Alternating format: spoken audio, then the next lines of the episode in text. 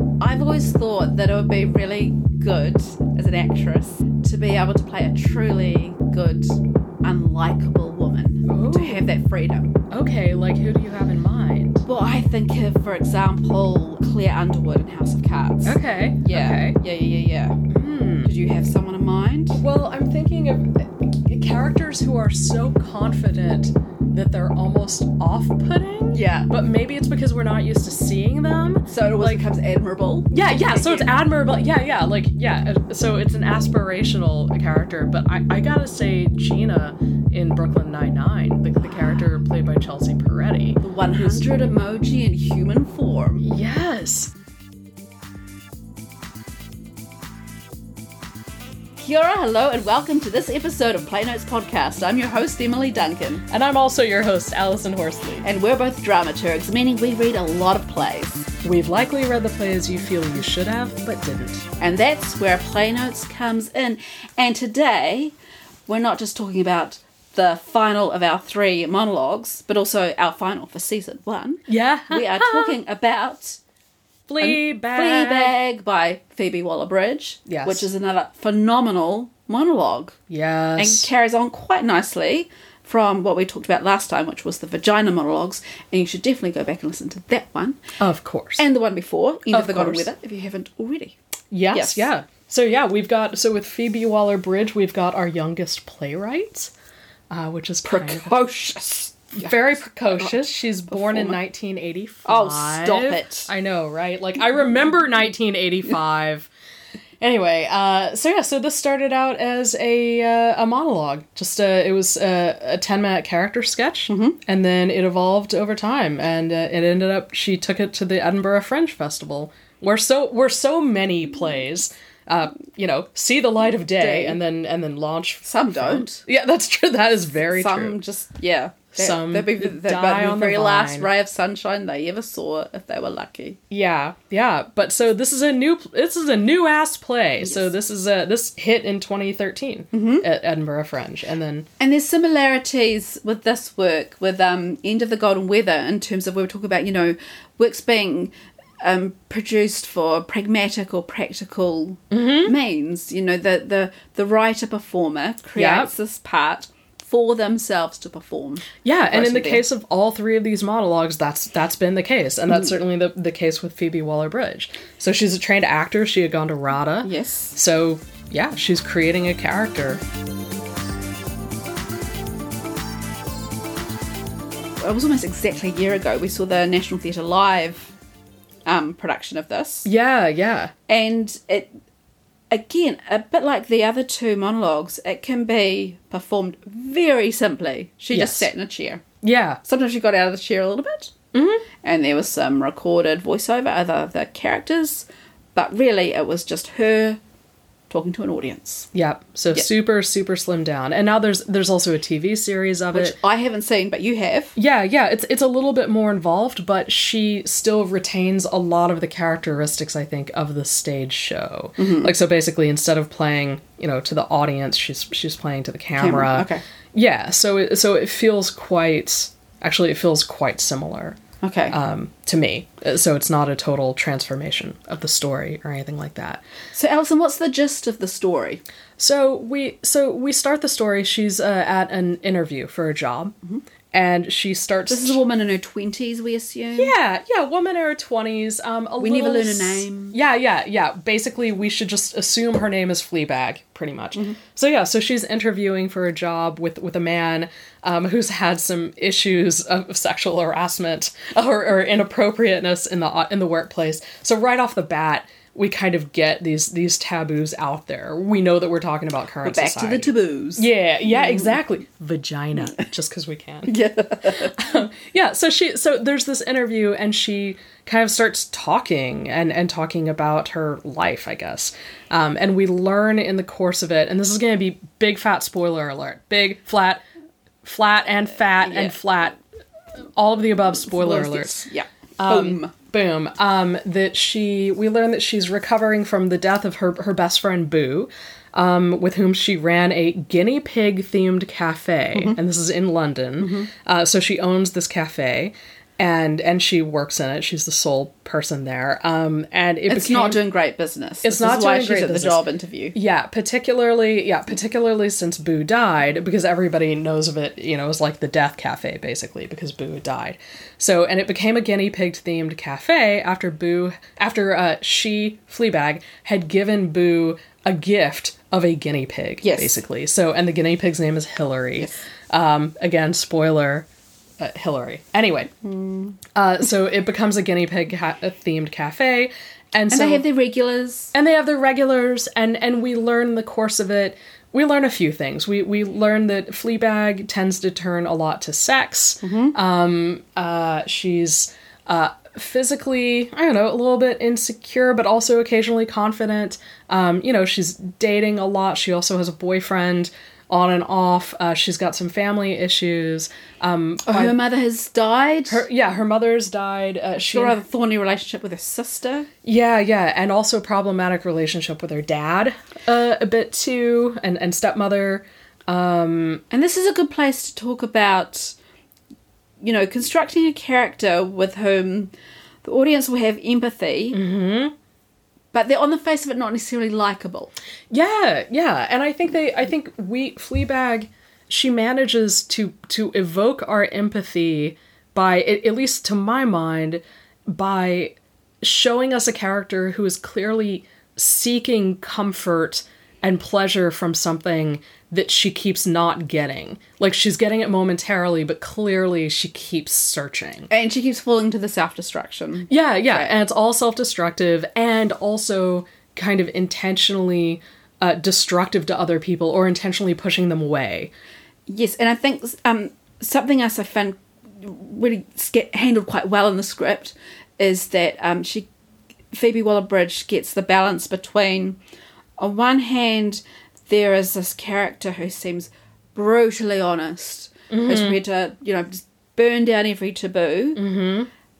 but you also, as audience, just go, are they actually being truly honest with me? Mm-hmm. And that's something that had me really invested in the piece. Yeah, 'Cause yeah, There are these she little does flags. not- I don't know what they are, but I'm like, uh, there's something else going on here, and we need to mind that. Yeah, so she's very honest about the little things, and then we discover by the end that she's been a bit withholding about some of the big things. Yes. and and and that that big thing, spoiler, spoiler, spoiler alert, uh, being the fact that she had slept with Boo's boyfriend or, or partner, and that is why Boo uh, suicided.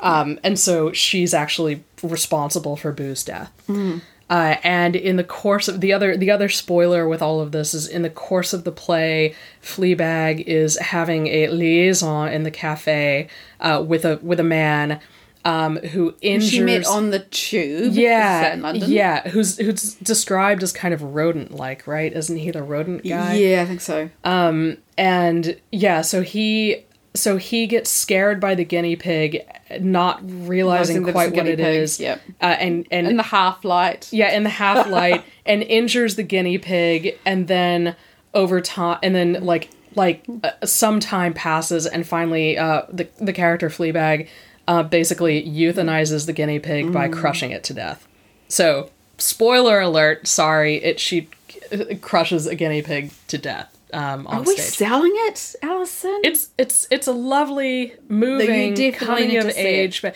yeah no it's well it's read it's it. heartbreaking because it's so it's so funny and you know why she's doing it Mm-hmm.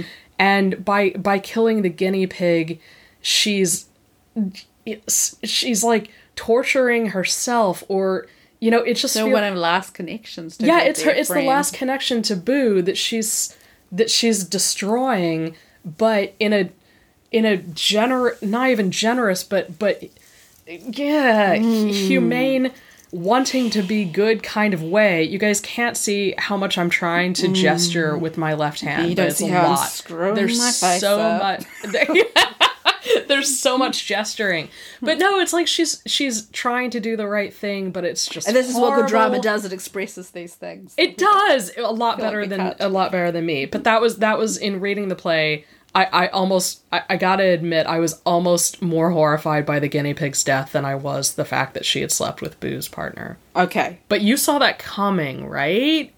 Yeah, I, I d- well, I at least had a Not the, not the, the first guinea time pig's when death, she told but us about Boo's- Boo's death. Yeah. I was like, I don't think you're giving us the full story here. See, It's you've something that's got that gonna- playwright brain. Possibly. Like I knew that something was going on, but I didn't know what it was. Okay. But I think you had more of a an, of an intuition of the causality. Right. Of But it. it. was handled really well. Yeah. You know you know when you're watching a some clunking awful thing, you know, on TV or what have you, and you go, Oh, that was so bloody obvious. You just can Yeah. see everything happening a mile away. Oh yeah, yeah. It's not like that. Yeah. It's it's handled in such a way that you become more invested. Yes, you want to lean in. Yes. Even though she is an off-putting character in some ways. Yeah. Um, because, But you want to go along for that ride. Yeah, yeah. You're along for the ride by the time it's happening. Yeah. And, yeah. And then and then by the end, I would say we're still in it with her. Mm-hmm. I mean, she's still a kind of likable character, even though you know I kind of hope things will work out for her. Yeah, Sort of. Yeah, but well, because now you, uh, she's been fully honest. Like I think she's shown all of her cards by Mm-hmm. the end of the of the play. And that's the difference, I think, between empathizing with a character as opposed to having to like them or Yeah. even worse, pitying them. Yeah, yeah. Yeah.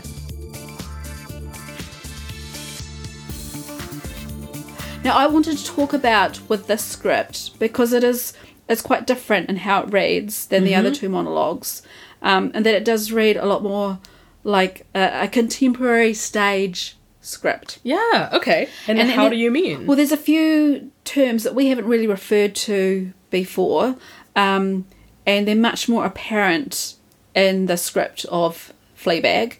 Um, for example, beats and pauses, which you know you might think of. Um, some people might just think, oh, aren't they just sort of silences? or are Or they the feelings? same thing? Are they the same thing? Yeah. Or, uh, you know, a beat, one is shorter than a pause. They're all a form of an action of a sort, you know, whether it's a change in thought or something physically. Yeah, Mm-hmm. and that's a actually happening or key change thing. Direction. Yeah, yeah, yeah. that they're all an action as opposed to just a silence. yes. And, and you were asking me earlier, you know, I it's, when I'm redrafting scripts, one thing I'm doing is, you know, those beats and pauses play into the rhythm and the tension and the energy of a script. Um, you know, they're they're intrinsic to the work. Yeah. and you see them a lot more in contemporary plays. You know, um, you know, Harold Pinter was sort of considered the Yeah. the master of the the pause and, and there's lots you can go into about that um, but often you see more in contemporary scripts they'll have at the start um, al- almost like a table or a key as to you know the different symbols that indicate different pauses and overlaps you know like whether it's a forward slash or an ellipsis and and such like um, and yeah, Fleabag has them, and that's right. You are because I'm, I'm going all around. You were asking me like, when, when do you put them in? You know, is it Yeah. like when you get to draft seven, you say, right now I'm gonna slot in my beats and pauses and silences. But I, I see it as something you hone as you go through. yeah. Eh. As you're listening to the music, or as you're Yeah, kind of really- yeah. creating the Uh, rhythm of the piece. Yeah, and you know, sometimes on draft four, you might go, no, I don't actually need that silence there. That's too much. Um, I need to tighten that up. Or actually, I do need more to happen here. Um, in terms of giving it space. Mm-hmm. So space or silence is not empty in a script. Mm-hmm. There is always something going on. Mm-hmm. Um, and, and this is where, you know, we think about subtext, what is not specifically said Yeah. as well, but what is actually Yeah. happening under the words. which is amazing in a play like this because it's a one person show so it's not even the un- it's not even the tension between two characters Mm-hmm. in this case maybe it's the tension between the character Concealing, and the revealing? audience yeah exactly Yeah. yeah it's that push and pull of what do i tell and what do i hide Yeah. Oh, and that's that why I takes said us the thing back to hooked- dramatic hooked- irony. yes, that's what we talk dramatic irony. Mm-hmm. And that moment I said, you know, early on where she first tells the story of her friend Boo dying, and that's where you know a red flag popped up for me, Mm-hmm. thinking, hello, there's more to this. yeah I think I know you're more Something. implicated in this than you're letting Yeah. on. I don't know how yet. Uh huh. and yeah, in a way that is a f- almost a form of dramatic irony. There's this play with the character Yeah. on stage, like thinking, I know something that you don't, or you want to believe that I don't at this point. Yeah. Yeah, Well, why is this? So, in addition to her being a, a not classically unlikable character, but a you know a character who's not like she's not trying to get us to love her. She's not she's not after being America's sweetheart or England's sweetheart or whatever whoever sweetheart. But why is this a why is this an awesome play? I think Like, to you. again, uh, well, there's there's the un- unapologetic element. to it. Um, the messiness of true human nature. Mm-hmm. Um, yeah, that, that that play with empathy, the humor. yeah. I mean, it's fucking hilarious in places. Yeah. Well, Yeah. because she's so honest. She's more honest. She's the extreme version of of any of us in some ways, or at least I hope that she is. You know what I mean? Like Yeah. But but she's she's um eh, you know, so often you see these bad boy characters. You know, particularly in in I don't know, not as recently, but in in movies in probably what the 90s, maybe the early 2000s, these kind of like bad boy womanizing kind of like smooth characters. And finally you see a woman on stage who is doing that, right? She's like sleeping with different people. She can be self-deprecating. Yeah, yeah. It's not just all a strut. right. Yeah. It's like watch me fall on my face as well. Yeah, and and one thing that you had joked about is if it's if it's a play for the Sex and the City generation, which Oh, I in think a- I said that about vagina monologues. oh my gosh, that's Yes. right. Yeah, yeah, yeah. Oh, yeah. Whereas this is This is a step past that Yeah, for yeah, sure. yeah, yeah. We've but, evolved. Yeah, but Sex and the City, I think, kind of unlocked the door for this as well, a- as did the vagina monologues for Mm-hmm. yes, sure. yeah.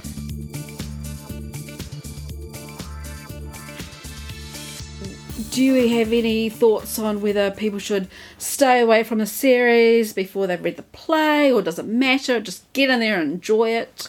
I ooh, I don't know. I because I, my experience with the play was reading it and then seeing the National Theater live version and then seeing the TV version. So that's kind of the way that I would recommend experiencing it because then for me once I've seen it, that tends to be the picture that I have in my head Yeah. of it. So I enjoyed that I was able to read it first and then see her do it because then I was able to make those connections between what I was imagining in, in the reading and then seeing what the reality of that original production was. So I think if you had to, to pick between seeing the seeing like the the National Theater live version or reading it, I would say j- you you can pick one of those and then do the TV series. But I wouldn't say just do the TV series. Okay. Yeah, I don't know. There, there's something about watching her National Theater live version of it that feels it feels you're seeing the real thing, right? I mean, Yeah. And I would say, you know, anyone who is interested in writing monologues, this would be a good one to pick up to see what a contemporary monologue can look like on the page yeah, as well. yeah, That's a good read. yeah. And with that, should we finish with our our favourite things from Oh. Fleabag? Oh yeah. Um, And mine was um, whether you read it or see it. This is so good.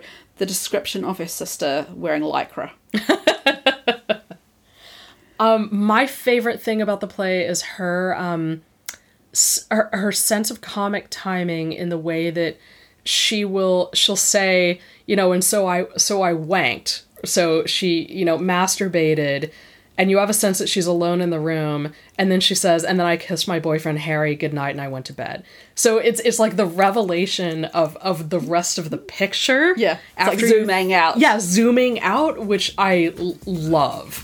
Um, and I sorry I just ruined that joke for you guys, but it was it's really good. And it's a good way to end. Yeah. Thanks for listening to this first season of Play Notes Podcast. Yes. Thank you. Thank you. Good See night. us again. Hare ra.